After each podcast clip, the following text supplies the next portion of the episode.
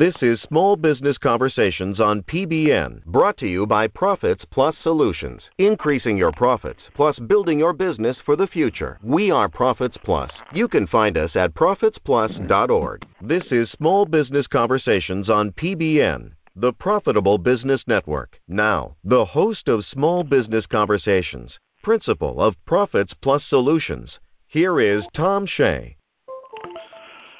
And good evening, everybody, and welcome to the program. This is Thursday, January 23rd, 2020. Okay, so you've already heard enough of the vision jokes in 2020, so we won't go down that avenue. Welcome to Small Business Conversations. As we start another year, another great program to start off our our year of experts that we like to find folks who are very kind to donate their time, bring their area of expertise, as we have found over the past decade plus, we find people who are very knowledgeable, relevant to what we do. And as I was just at a trade show yesterday, it was really warming to hear multiple people say, you know, I listen to the program, I get great ideas, and I remember the night you had a person on, and this was their area of expertise. So that's the whole intent of this one. Uh, as always, Small Business Conversations is recorded we put it on the profitsplus.org website in two formats. The first one is an MP3 format for those who have uh, an Android, iPhone, uh, someone still walking around with an iPod, or any other type of listening device that you can download it. It's also available as a click and listen link that is on the Profits Plus website. And that all happens just as soon as our information stud, Bruce Giroux in Orlando, Florida, grabs this file, does the necessary massaging and magic to it, and gets it up to the website. It also goes up to a whole bunch of podcast services because apparently we've started building a, a uh, fandom out in podcast land. So let me share with you if you are going to listen to us on a podcast, you can go to Anchor you can go to Apple Podcast. You can go to Breaker, Castbox, Google Play, iHeartRadio, Overcast, Pandora, Pocket Cast, Podbean, Radio Public, Spotify, Stitcher, Apple CarPlay, Android Auto, Apple's HomePod, and Google home. So you can say, you know, hey, and I would say the word, except I have a couple of those gadgets here in my office, and as soon as I do that, the um, Echo is going to start talking to me, and my iPhone is going to start talking to me. So you know, you all know what the magic words are that what you say. Uh, that I don't want to trip them, but that's where all the places that you can grab it. We also will make a point during the course of the program to tell you the wheres and how to get in touch with our guest because they bring special information. And our intent is you will probably find somebody out there that you need to take and listen to or engage them in their services to help you in your small business. Okay, that being said, we have a bunch of questions and we have a special guest tonight. Um, when you describe what we all do, we are small business owners. And within that, quite often people like to reference us as a family business. We are family owned small businesses. And there's a neatness to that, there's a cuteness to that, to knowing, oh, it's, and you've heard the expression, it's a mom and pop shop.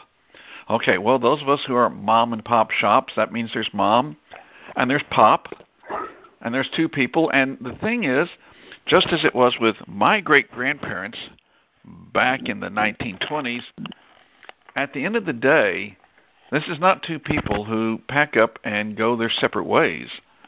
These are people who go home and have dinner with each other and they're around each other. And sometimes it's like mine, great grandma and grandpa, my grandparents, but sometimes there's children, there's siblings, um, well, again, like my great grandparents, at one point there were five sons. And while some of them went their different ways uh, at different points, there there were there they were being involved in the family business. Well, it sounds neat. Uh, my father has long since passed. My mom is still alive. And as I visit with one of my siblings, uh, particularly the sibling that lives closest to where my mom is living, and she will tell me things about mom, and I says, "Oh, let me tell you about it. What it was like when we were in business together. It's amazing. There's four of us. We had the same mother, the same father. Let me just say that the observation that we make about our mother, mine is substantially different than my siblings because they will say something and I'll go, You weren't around mom and dad other than being a child for 20 years. You didn't work with mom and dad for 20 years. You didn't experience it that while we might have gone to mom and dad's house for a dinner at some point, you didn't just go through like eight, ten hours of the day being with the two of them side by side. There's a whole lot of dynamics and things that went on that we when I walk into the house to see mom and dad, it's not like a oh wow great hi mom and dad how are you haven't seen you in a while how's everything with you. Uh, mine is going to be a little more of a didn't I just leave you like 45 minutes ago and here we are and either we do or we don't want to bring up whatever it is that occurred during the hours that we were together. That's family business. And my experience over the years is I hear people telling me stories about what goes on and asking me questions. I, I can think about a couple. Poor amazing. I can remember exactly in a hotel in front of an elevator. And it was the daughter who was working for the parents, and she was married, and she was asking questions. At that point in time, I did not know tonight's guest. I wish I had known tonight's guest at that point in time because I would have gladly shared my opinion, which I did. But I would say, you know, you really need an expert on this. Someone who this is their thing. This is this is what he does for a living. He makes a point to study, understand, most importantly, he counsels and he advises people who are in a family business about the decisions that they make and how they are to work with each other. So, my guest tonight, let's see, let me cue up. I got a little special song for him. It's time for the Family Feud. It's time for the Family Feud. Well, that's how, how it was with us. But our guest tonight, author of the book Dirty Little Secrets of Family Business, Henry Hutcheson. Henry, my good friend. How are you, and are you there? I am here, and I'm doing great. Thanks, Tom. You know, we appreciate this is your second appearance on the program. I appreciate you coming back because you fill a very needed service in the industry of people who have family businesses. There is a lot to the dynamics, and but it's not like a you just decided to do that. Uh, for example, you have after your name, you have a bunch of letters what do all those letters mean behind your name? Gosh. Uh, well, I've got an MBA. I think everybody knows that. But uh, I am a CMC, so I'm a certified management consultant through uh, IMC, the Institute of Management Consultants, a it's kind of the governing body for folks who are consultants worldwide. So I think okay. that's. Oh, actually, I'm also a certified family business advisor. So I guess that's pretty relevant to today's topic. yeah. Okay. So the the point I want to make is compared to some people I run in out there that say, "Yeah, I once worked in a small business, so I'm qualified to do something," or uh, "I have a friend who has a a series of letters that you do." Uh, not the same letters, but his letters deal with the idea of store design. And he said, bunch a bunch of letters. And as I visit with him, I know he tells me about his aggravation with the people out there who say, "Oh yeah, I can help you redesign your business. I can do your sales floor." And he goes, "They're just winging it. They just think they know what's pretty, or they're into feng shui, and say, you know, I just I have a feel for this. And he goes, it it aggravates him because he says, I've studied this, I've taken classes, and I've spent time to get certifications in that. So um, yours is in the same vein. You're, you're I, I'll ask you in a moment. I already know the answer, and that is, you have personal experience with two family businesses in your history but this isn't just a I've been down this path before, so I know what to do. You have taken a lot of time and effort and money to have these multiple credentials to say I'm very qualified to deal with the dynamics that occur in a family business. Is that kind of it without puffing your chest too much for you?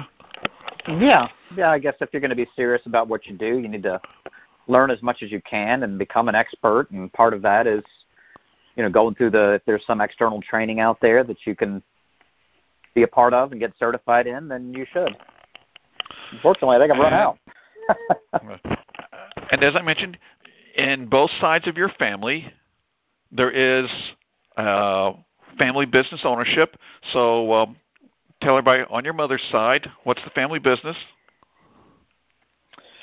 Uh, yeah, my grandfather was Olan Mills. We were the largest um, photography studio chain in the United States and uh, UK, Canada, um, Germany.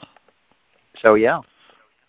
So almost all of us, somewhere in a box, sitting somewhere in our home, has got to be a picture of us and perhaps us with our siblings, and down in the corner I seem to think it was the lower right corner. It says Olan Mills. Yep. That was yeah, his signature. Everybody. Okay. So here we are take, speaking tonight with a later generation of Olan Mills. Okay. So now let's go over to Dad's side. So my great grandfather and his brothers founded Peerless Woolen Mill uh, located in Chattanooga, Tennessee, and they were the um, supplier of all. They were the largest privately held woolen mill in the country at one point, and they provided all of the woolen blankets to the military in World War One and World War Two. So if we see a blanket and I, I, I think, as you mentioned, for the military, I think about that uh, drab thick, green, heavy, rough wool blanket. Yeah, rough feel to it, and you go, "Gosh, I better have something between me and it because that just feels like a rough kind of fabric. Like I do not want that next to my skin." Um, yep. But it's off your side and it's family. heavy duty. It's heavy duty. It's it's military grade. Yeah. So if I'm out there in Wyoming or Colorado someplace and it's ugly weather, I am very thankful that I've got a peerless blanket to keep me warm. Yep. Yep. So you kind of demolished that um, uh, that old saying of uh, that goes. I'm trying to think who gets the credit for having said this. Uh, a man who's had a cat by the tail knows a lot more than the man who read about it. So you're kind of like you are the man who's had the cat by the tail because it's in the family business, but you're also the man who read a whole lot about it because you have got all these degrees that have this special niche to them. Well, and you know what's really interesting because I, you know, I, I people ask me this all the time, but frankly, I mean, yeah, my both of those are important, but I, you know, as a consultant, You've heard this before. We've all heard this before.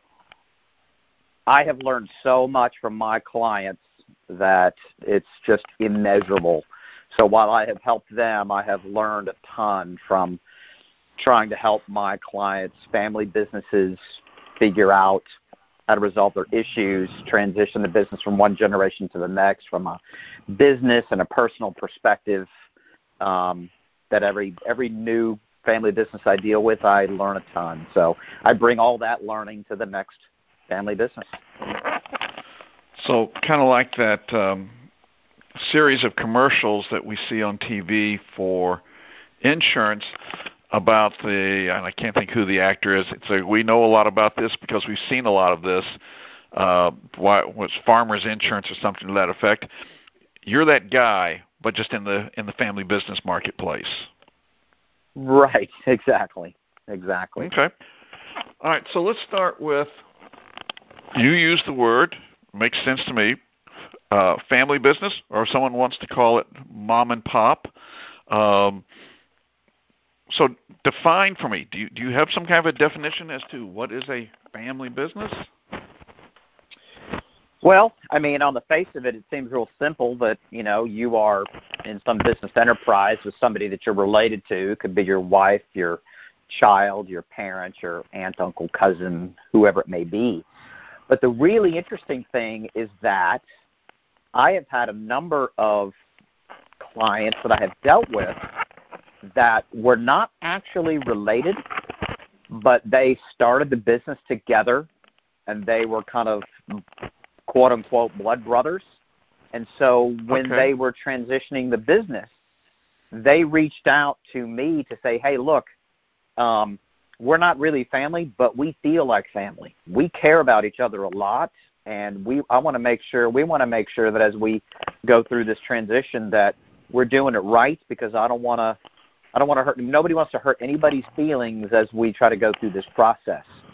So I've had lawyers, accountants, architects, all sorts of professional service firms where there happened to be at that level of emotion that was, you know, they felt that it was the same level as being a family member. So I find that interesting. So if we see a business, and I'm thinking from childhood days in Arkansas and later days in uh, living in Florida, uh, I think of a business that was called S and Q Clothing Store. I think about a later one here in St. Petersburg that was called Edgerton and Moore. So unless S was related to Q or Edgerton was related to Moore, this would be a business that's in this category. Two people went together at some point in time, started a business, and perhaps when S is leaving Q or when the next generations have come in behind it, we've got these opportunities because I do not want to make this all out to its, its this is all family feud stuff. I mean, just, to me, that was just in picking the music for today. It was like, no, this is too easy a song, too too good a song to pass up. Yeah, um, yeah. So sometimes it's along the lines of what you've said. It's people who go, we want this to come out nice and neat for for both of us. But I think as we visit today, you're also going to tell me that sometimes this is uh, we've got a feud going on. We got a problem. Well, and it's kind of the nature of it. When somebody's entering a business or ex, primary, more specifically exiting a business, um, and that exit is you know coincides with some kind of transition, um, it raises a myriad of questions that need to be answered in order to kind of execute on the transition. And working through all of what does he want, what does she want, what do they need, um, there are landmines that are out there that people can accidentally step on unintentionally that hurt somebody's feelings. And now you have a potential argument. You're misunderstanding each other. Feelings are hurt, and you don't want to go there. You know, I need, I want to get. We both want to get onto the other side of where we need to go, but we don't want to. But getting through it can be awkward, and it's nice to have a guide. It's nice to have a guide get you through that, so that hey, we're all still friends, we're all still family, we all still love each other, and we've all gotten to the other side of you know getting everything that we need from the business and money and you know life's goals and dreams etc so as you describe this this makes me think that as it's occurring that what we need sitting at the table is someone who is a very calming voice voice of reason one that can help us to step back, look at things, and uh, perhaps not get overly excited about getting across the finish line here. So, like a kid with Christmas, a little overly excited wanting Christmas morning and uh, can't quite seem to re- remember there are other things that have to come along the way to to get us to that point. Those are those the type of emotions we're talking about that get involved here? You know, that's that, and you know, a lot more. Um, frankly, I mean, from that perspective, it's really that you've got to when you have the more people you have involved, the more different perspectives you have at play, and more needs that need to be met. And everybody's got their own opinion and goals and desires and so on and so forth. So it's nice to to have somebody in the inside who's a part of it, trying to solve the problem, especially if it's the mom or the dad or the leader of the business. Um, you know what we're talking about is how do we figure out a way to make you not be the leader anymore and have somebody else be the leader having the current leader lead that is awkward so having somebody merely from the outside helps a lot because now they've got no vested interest you know i'm here for everybody and oh by the way i've done this before i care i you know i've got personal experience with it and oh by the way i've got 20 years of experience working at IBM all over the world. So, which is, you know, let's not forget the fact that yes, there's family, but there's also business. So, you know, HR functions, compensation. Can we look at the financial statements? What's your marketing plan? What's your marketing budget? What's your product development process? And is it all agreed to? It goes on and on and on. So it's not like you can just, I mean, some people do. You can go get a therapist and we can all talk. We can improve the way we communicate with each other. But if our argument is over how we're going to portray our financial statements and you've never seen a financial statement before in your life, it's going to be pretty difficult to help them with that. You know, who should get mm. paid for what? We're arguing about salary and family members and bonuses and who gets how much ownership. Well, if you're just a therapist that helps them communicate and you've never done that before, you know, that you're not going to be able to help them much. So there are two there are two pieces here. I mean, there's there's definitely the family, but let's not forget there's also a the required business component that goes along with this. Ooh. Well, you bring up a lot of things. I can I, I think about some folks that I knew in um, the South, similar situation. Uh, we're going to take our first break of the evening. Let me tell everyone that tonight, for Small Business Conversations, our guest is Henry Hutcheson, and Henry is the president of a business called Family Business USA. His niche is helping people in family business situations. Uh, we're going to look at all of the various scenarios as to what he helps people work with. And as we visit during the night, I'm anticipating that some of you are going to want to write to Henry and you're going to want to know more about Henry. So let me tell you, his website is familybusinessusa.com, and his email is simply Henry, H E N R Y, at familybusinessusa.com. Quick station break. We'll be right back. This is PBN, the profitable business network from Profits Plus. So, our guest tonight, Henry Hutcheson from Family Business USA. Henry, when we, as a business owner, a family, call you, um, we are sometimes talking about succession, but are we not at some point in times discussing that we want to all of us want to leave the business, we want to get out, and are, are there times where the decision is we want to close it, but we want to close it without arguing amongst each other? Will, will, will all those situations be possibilities of where you work? Well, maybe. I mean, if a group of people have gotten together and decided they're going to sell it, I'm not your guy. I mean, I can, I help. I don't do that. I don't sell businesses, but I from the na- the nature of my position, I as a consultant, I can help people find uh, discreetly find leads of buyers, so to speak, um, under that umbrella. Okay. Um, but, now, yes, if, if one of us wanted to leave and one of us doesn't want to leave, is that that's a different story? Yeah, okay. that's a natural. That's that's a more natural. You know, hey, I want to sell. We want to sell, and we don't want to sell. And now there's an argument because there's a disagreement and I take no, you know, I help them go through the financial piece of it. Is you know, what are we talking about from a money perspective, right? And now the question is, how much does that money matter? And if there's people that want out, and the you know people want to sell, really it's just a matter of saying, hey, I want to stop doing this thing and I want to get a chunk of change. We're really just talking about money.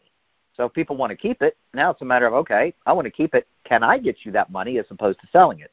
Now the nature of it is, you know, if you've got a minority interest and so on and so forth, you don't get the value that you would get if we all decided we wanted to sell because now you can go try to um, find the top market value of this of this business.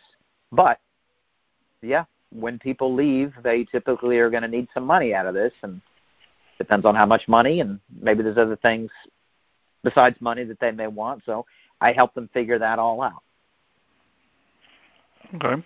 So in your 20 plus years of having done this, can you um, put into boxes, I would say, that there's like three, four, five, two, whatever the number may be, of issues that generally have to be resolved? Um, well, um, I've got a philosophy, which I don't think is a philosophy. I think it's true. But so you're a family business. You are having a thought that you want to keep it in the family, or you'd like it, it to continue. You don't want to just sell it. So you get three all successful family business transitions have to go through three gates successfully in order to get to the other side. Now, there's lots of other problems and issues and gates and so on and so forth, but nobody gets there without going through these three gates. Gate number one is okay. Is the next generation sufficiently interested and capable uh, to run the business?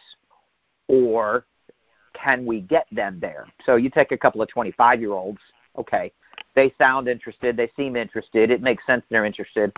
They seem quite capable, but hey, I'm just 25, you know, so I don't really know yet. So you need to kind of say we've got some we've got some good clay to work with, and we can shape this thing and see where we go.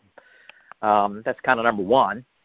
Number two is somebody's running this thing right now, the current generation, and because of the psychology and because of the everything that goes along with having run a business for so many years, it's difficult to have somebody come in and do what you do. And so it's difficult to step back. And you need to step back because you're never going to know if the next generation can actually capably run this business unless you actually let them run this business.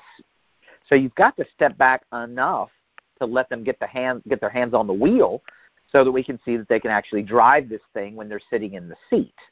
So now, with that said, I'm not saying that you got to leave, leave, leave, and never come back. I'm just saying you got to give them enough of the responsibility so that you can see that they can do this thing.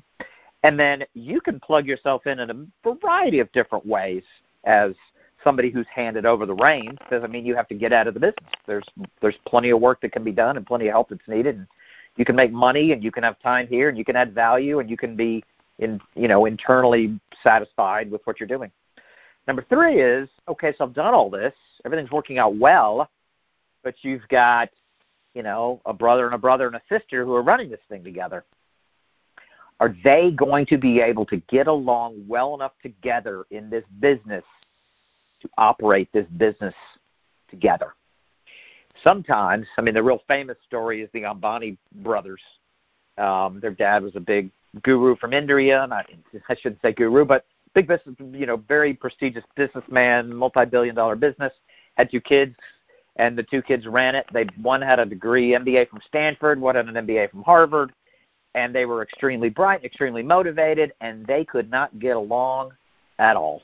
And they ended up literally having to cut the business in half and give each one of them half of the business, which is a better solution than the whole thing imploding because they were arguing. But gate three, can the next generation get along well enough together to run this business? So you got to get through those three things. So that's a framework that I okay. really, and it's not even a framework. I mean, ask somebody, you think it through, there you have it. Um, and kind of well, underline that. all well, let me ask that. you this question right quick. Uh, sure. Looking at your number three and the example that you gave about the, the siblings, is if you know, is the story true that that's the story of Puma and Adidas or Adidas, however you want to pronounce it, that this two shoe companies were actually brothers? Yes. Um, Adi Dassler and I can't remember the other guy's name, but they were working together and um, I think Adi Dassler was the guy that had the majority shares. Can't remember the exact details, but they argued so much that they the other brother went across, as I recall it, he went across to the other side of the river and started Puma. And so Puma and Adidas are two brothers from a business. and uh, Adidas, there's an acronym for that that I won't say on your radio show, but it actually comes from a guy named Adi Dassler, Adidas, which is maybe how the Germans pronounce it, but we call it Adidas. My Yes, favorite shoe. Well, see, well there we go. We when we, I'm a Puma fan. Well, there we go. Like There we go. I like the I like the fit of a Puma, and I have a son, and no, he can't stand Pumas. To each their own. Okay, hey, so it's bomb the hour. Um, our tradition is at the bottom of the hour we give our guest about a 90 second break to take and have a drink of water, catch their breath. Uh, but it's important that we tell you, you know, who's this fascinating person that we speak to, because we're going to go through some examples this, in the second half of the show of things that have happened. So if you're listening and thinking, "Oh, our our case is really weird," now Henry's going to share some really unique combinations of situations with us, to, so that you understand you're not alone out there.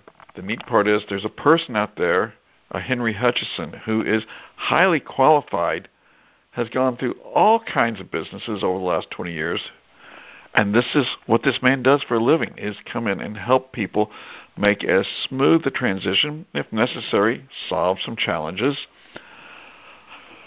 And uh, Henry can be found on a website, familybusinessusa.com, and his email is henry at familybusinessusa.com. And for our, our break this evening, I found a, a, uh, a group, a country artist. They're called the Pistol Annies. Uh, I picked this one just because I thought the words were kind of cute, and again, looking at the dark side of what we're talking about. Listen in while we give Henry a break.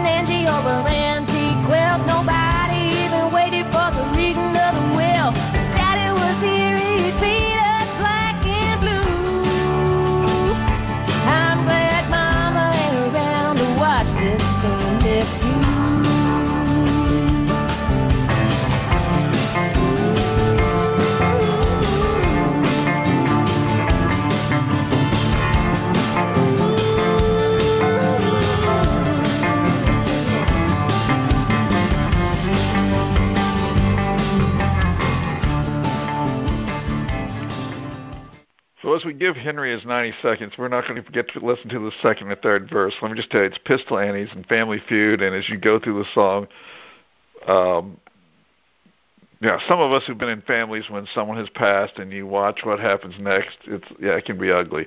But that's what Henry is here for. So Henry, let's see, you have said you we've got three, as you called them, gates that we need to go through. The first one is making sure that the next generation has an interest in the business and that they are capable of running the business. and I look at that and think, hmm, if they're not capable, who was it that failed to teach them?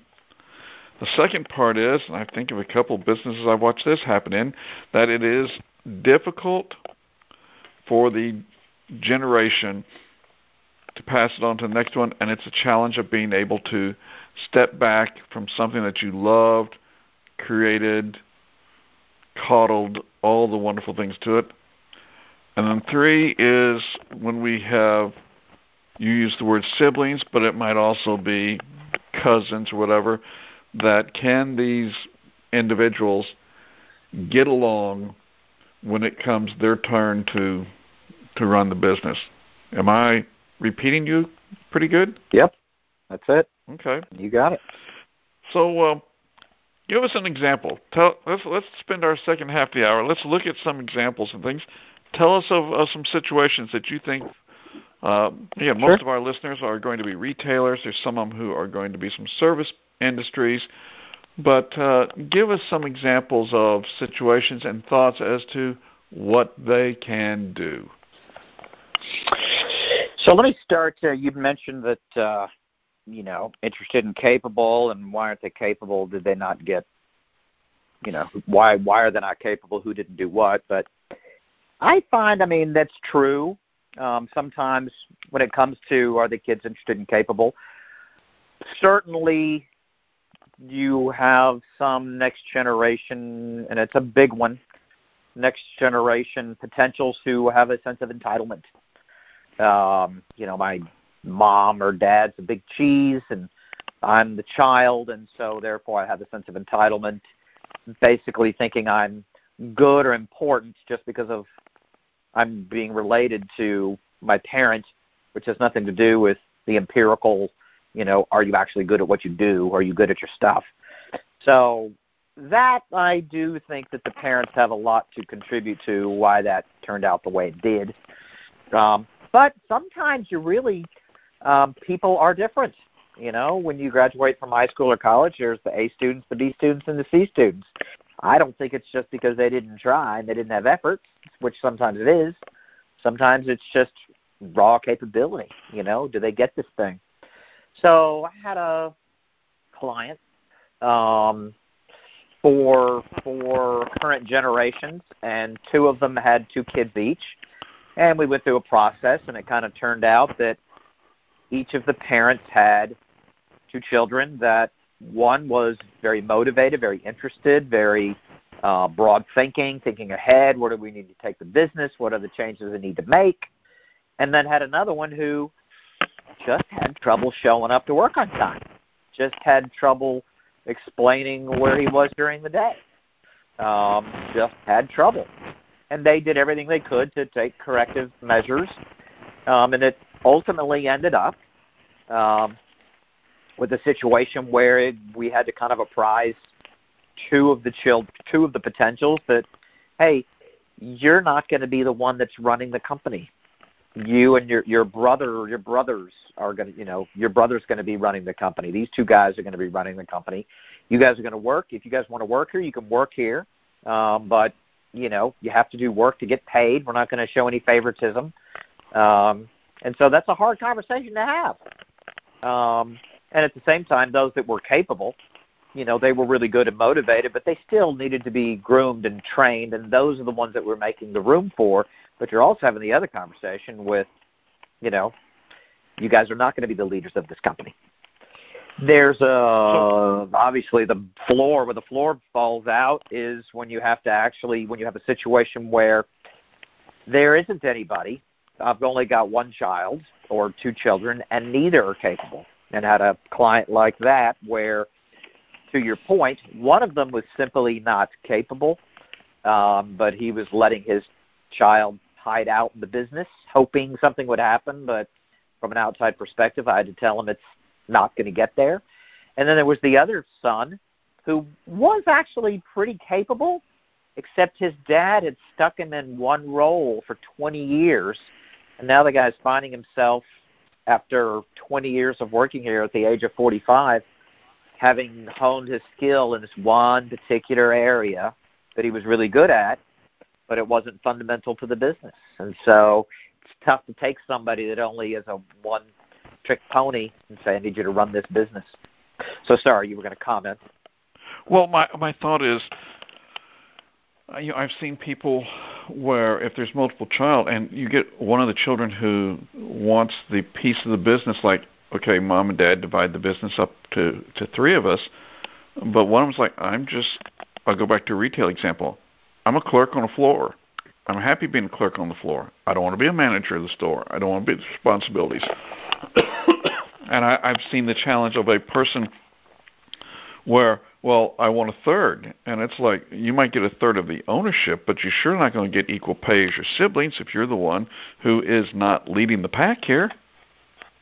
Well, and I Why should will a a salesperson eat further. as, eat as much as the president? I will go a step further on that. Those who are leading the business need to have control of the business. So, um, let's say you've got three children where one is the obvious leader of the biz- potential future leader of the business, and then you have two who are, you know, not that they're bad, but you guys are not going to be the leaders of the business. You know, you could be just middle of the road. You're capable at your mid-level job, and you're happy with that, and so on and so forth. And I've got three kids, and I'm going to leave you each a third of the business. Well, if you do it just like that, then you have left control 66% in the hands of the two people who are not the leaders of the business. So you create some voting shares or you do something that says, hey, from a money perspective, you can own, you can all own a third minus one share because I'm going to create three shares that are voting shares through a legal process that says these are the shares that control the business and you give those to the leader so that the leader can, you know, legally have the, the say so in running the business. Not to get too complicated. I don't want to throw my family as like, oh, aren't we great? Because I mean, I, I I'm always concerned that when I speak and I as I am teaching, I always tell stories of experience, and I go, please do not see me as we were from this really neat family. We had more than our fair shares of feuds and fights, and people think I'm joking when I say I lost track how many times my father fired me and would get aggravated and throw me out of the and throw me out of the store. Yep. And I says, and I jokingly say, "Look, why can't we have this fight like at eight in the morning, and you throw me out and I get the day off? Why do you throw me out like at five o'clock and we're closing? You know, what? Well, what my question is why he's throwing you out whatsoever at all. I mean, obviously we need to. It was issues. You got to There- sit down there and have a plan. You know there there would be issues at things. But uh, there were two things i had happen in our business that i would think yeah this was really helpful. And the first one was the day i walked in to the store as an adult and walked into my my the office and my the office was shared by my mom my dad and the and the business manager. And my dad stood up and said my name is frank points to my mom says her name is shirley and that is what you will address this as. There will be none of this in this family, in this business, of mom and dad. When you come to our house, we come to your house, it's mom and dad. But in any business setting, those are our names, and that's how you are to address us. And I, you know, I in later life, I was appreciative. As I, it was, I, I felt the push off, and like, you know, I was an employee. I did not own the business. Um, but the one I would ask you about to see, well, gee, was my dad doing pretty good? Was that when they decided they were going to retire at some many years down the line, we did have to come to that family discussion as to how do we do this financially? How do we do this? Because you were grooming me and make, and you were working less hours, and I was being responsible for things. And they said, well, here here was their proposal, and our, ours was very simple. Uh, we will take the business and we will evaluate it at the end. You know, we'll have the accountant do the valuation. We're all agreed to our, our accountant to do the, the valuation of the business. And the discussion had to be, well, if I have worked for you for the last say, 15 years or so, then am I not working against myself because I'm making the business more valuable by helping to build it, and now you want me to pay for what I just built? Seems Yep. to me, you know, I should sit here and do nothing. And we came to uh, an agreement. They said we'll go back and value the business at the day we bought it. We will take and look at the business on the day that you're going to take it over. We will look at what the difference is, and you will pay half of it. Okay, uh, Well, you'll get half of that. need Is to- that your, you know? And, Right. and t- now my mother didn't like it. My mother says, "No, I was here. Your dad was here. You here. No, you should only get a third. And my dad's like, "No, he should get half." and they went back and forth before we, you know, before they came to the agreement between them. That was an argument I didn't get to participate in. And I'm thinking, you know, that was pretty dadgum good, mom and dad, the way you took and uh, you know discussed it and and put it together as to here's how we transition. Because I think your kids got to get some idea as to how are they going to take and come into the business financially. And there was a whole lot of stuff I don't go down the path with people to explain, as of saying. Uh, boy, there's a lot of things after it's all over. I thought, yeah, you should have taught me more of this and should have taught me more of that. Yep.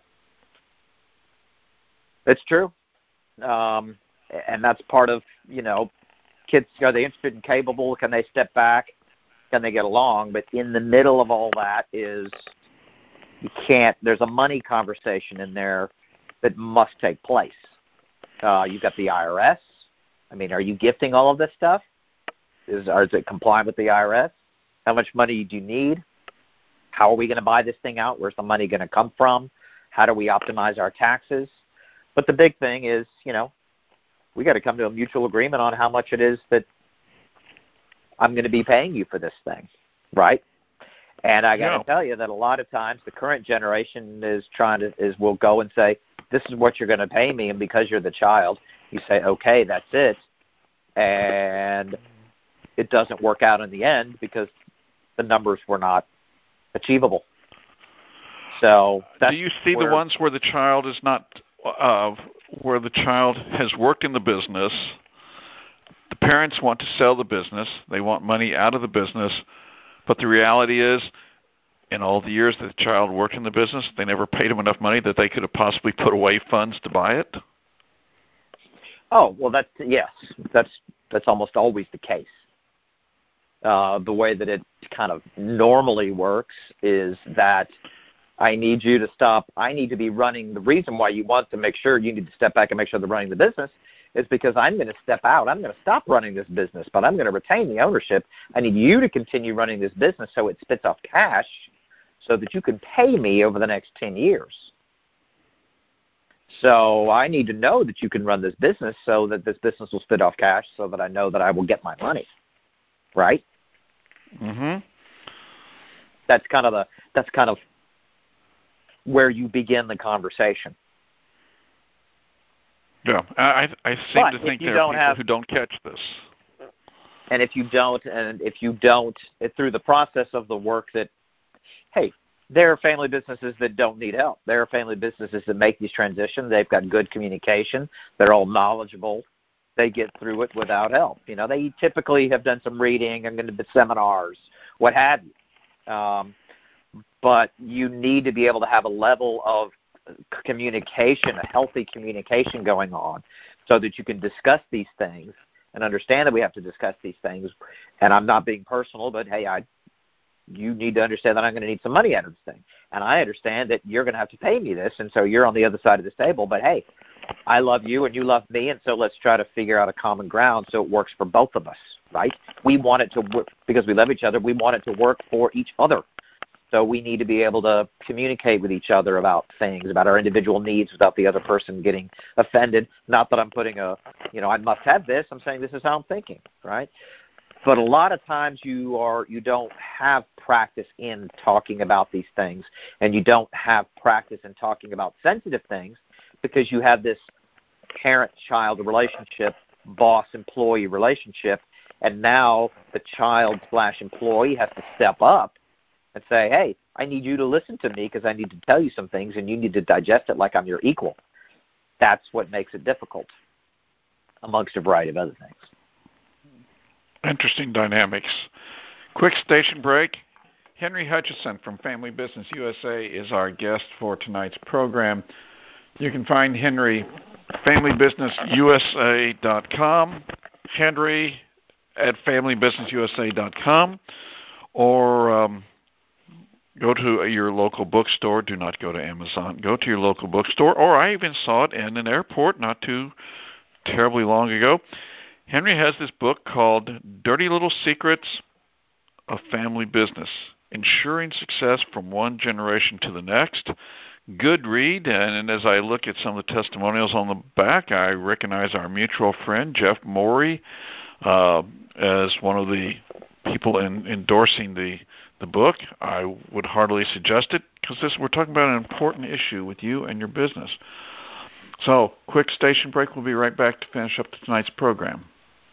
This is Small Business Conversations on PBN, the Profitable Business Network. So Henry Hutcheson of Family Business USA is with us, and he was telling us about some of the dynamics. Henry, let's go for the one where we're looking at succession of business from one generation to the next, and that issue of the older generation being able to actually step back from what they were doing. Seems to be a concern. Oh, I've seen tricky. that in businesses. It's tricky. Um, no, I'm not going to say it's tricky. It takes effort. Um, you know, I'm going through a situation right now. I mean, I'm always going through the situation, but the the the there's two brothers. Uh, one of the brothers has the kids. Um, there's a lot of issues going on, but the one, the one, the dad who has the two kids, he has done this his whole life. This is his whole life since he was a child, and he inherited the business. He went to college, but he came straight back to the business. He worked there through college. He's never done anything else. So this is going to be going to be one of the hardest. This will be the hardest thing he's ever done in his life, is to try to let go of the reins of this thing. And there is no silver bullet here, hmm. but just like anything that we have to do in life that we know that's good for us, and we know that we're going to have to do this thing, fertilizing and tilling up the ground before you do it is very helpful. You know, you know that one day you're going to have to hand over the reins. How are you going to handle that? What are you going to do with yourself? What role would you like to have?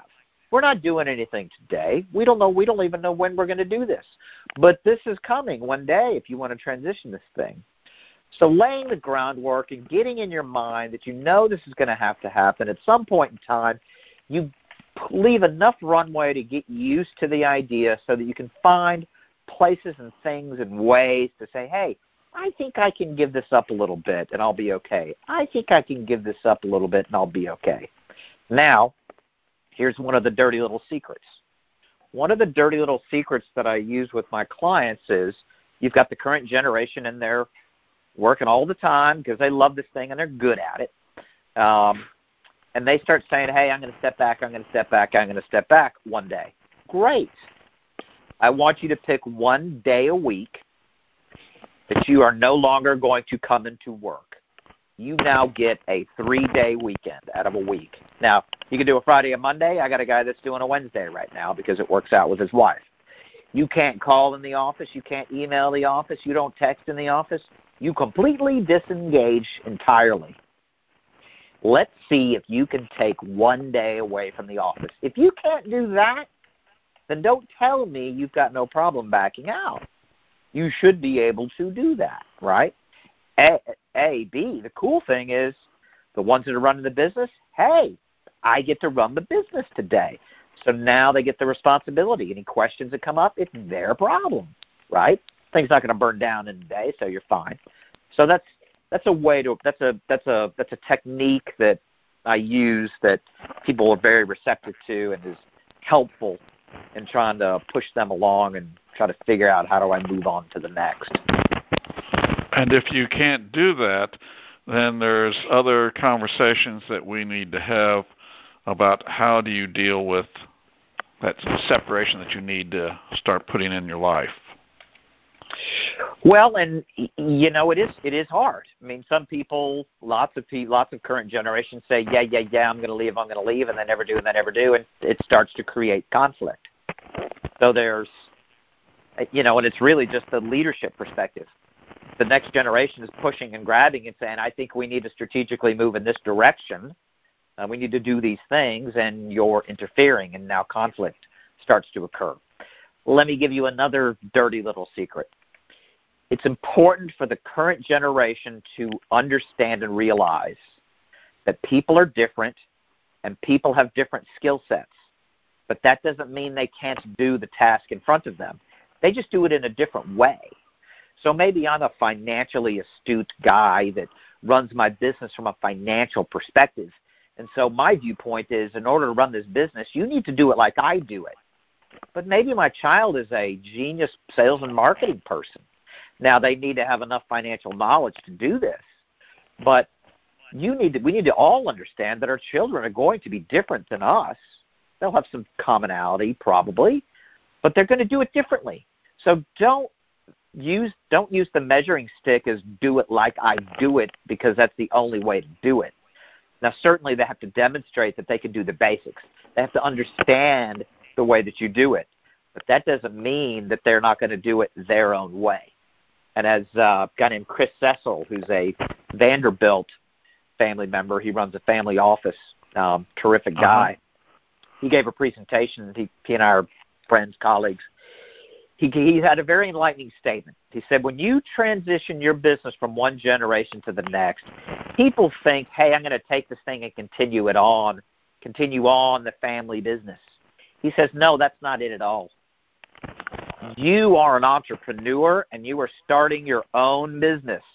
You're just starting from this point.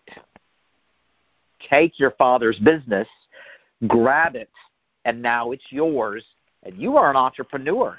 You just have these assets and business and operations that are already there, and now you need to figure out how am I going to run this thing for the next 20, 30 years?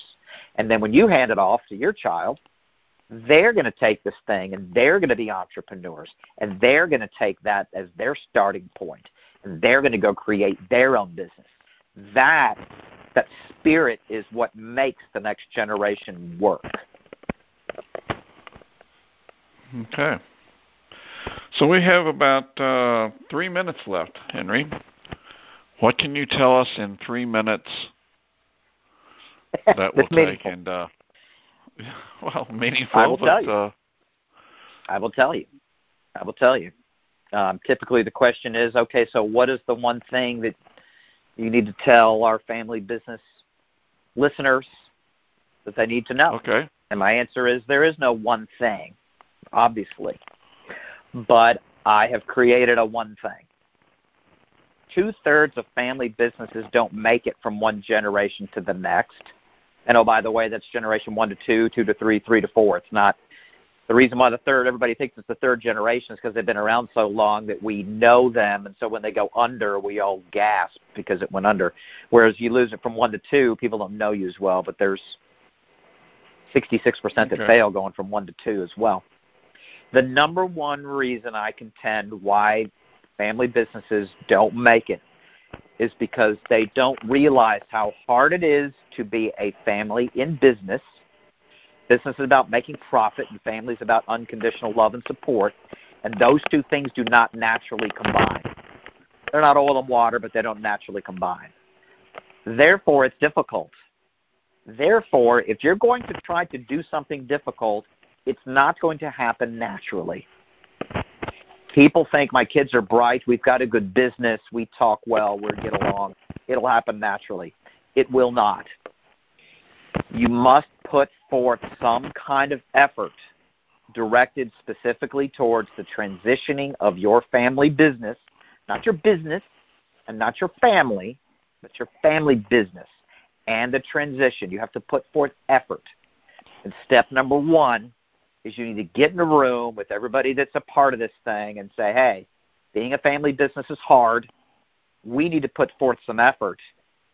We want to transition this thing let's agree that we're going to meet on a regular basis to discuss whatever we need to discuss in order to prepare ourselves to transition this family business. We're going to put forth effort. So, like a company would have a department meeting, management meeting, you're proposing the same thing from a family situation that we need a family business meeting to to make sure this happens. Regular and when I present to people, I ask everybody to pull out their iPhone or their smartphone and say, I want you to put a meeting on your calendar and have it repeat once a year minimum, hopefully more often, that says family business meeting. Whether you need it or not, get everybody in the room and just say, what do we, what do we want to talk about? And oh, by the way, Malcolm For- Steve Forbes, who I saw present, I asked him what's the secret to their success. He said communication. They have a regular meet, they have a family business meeting every 90 days. It's a mandatory meeting with no agenda. People just call in, show up, and people always get to talk about whatever they want to talk about, and everybody gets to hear whatever they want to talk about. There are no communication issues, or they get them hammered out in the meeting. So, if a business of that size that Forbes has sees that they have a need for that kind of communication, surely those of us who have a small family business would find ourselves with the same need. Absolutely. Our guest for tonight's program, as it's time to uh, close up shop, has been Henry Hutcheson. So, to find Henry, number one, wrote a neat book, Dirty Little Secrets of Family Business, Ensuring Success from One Generation to the Next. You can find Henry at familybusinessusa.com, and his email is henry at familybusinessusa.com. Henry, we thank you. We appreciate that you would be so kind to uh, give an hour to share information. We hope we have helped people uh, where necessary to wake up to things that they need to be doing. And for those who go, hmm, can't think I can put this whole thing together myself, we've told you there's a specialist out there that you just may be, be needing and wanting to talk to, and we recommend Henry Hutcheson. Everyone, thank you for joining us for Small Business Conversations. We'll be back next month. We sure enjoyed having you. Thanks, Tom. It has been our pleasure to share fresh ideas and trends from premier small business owners, coaches, and resources.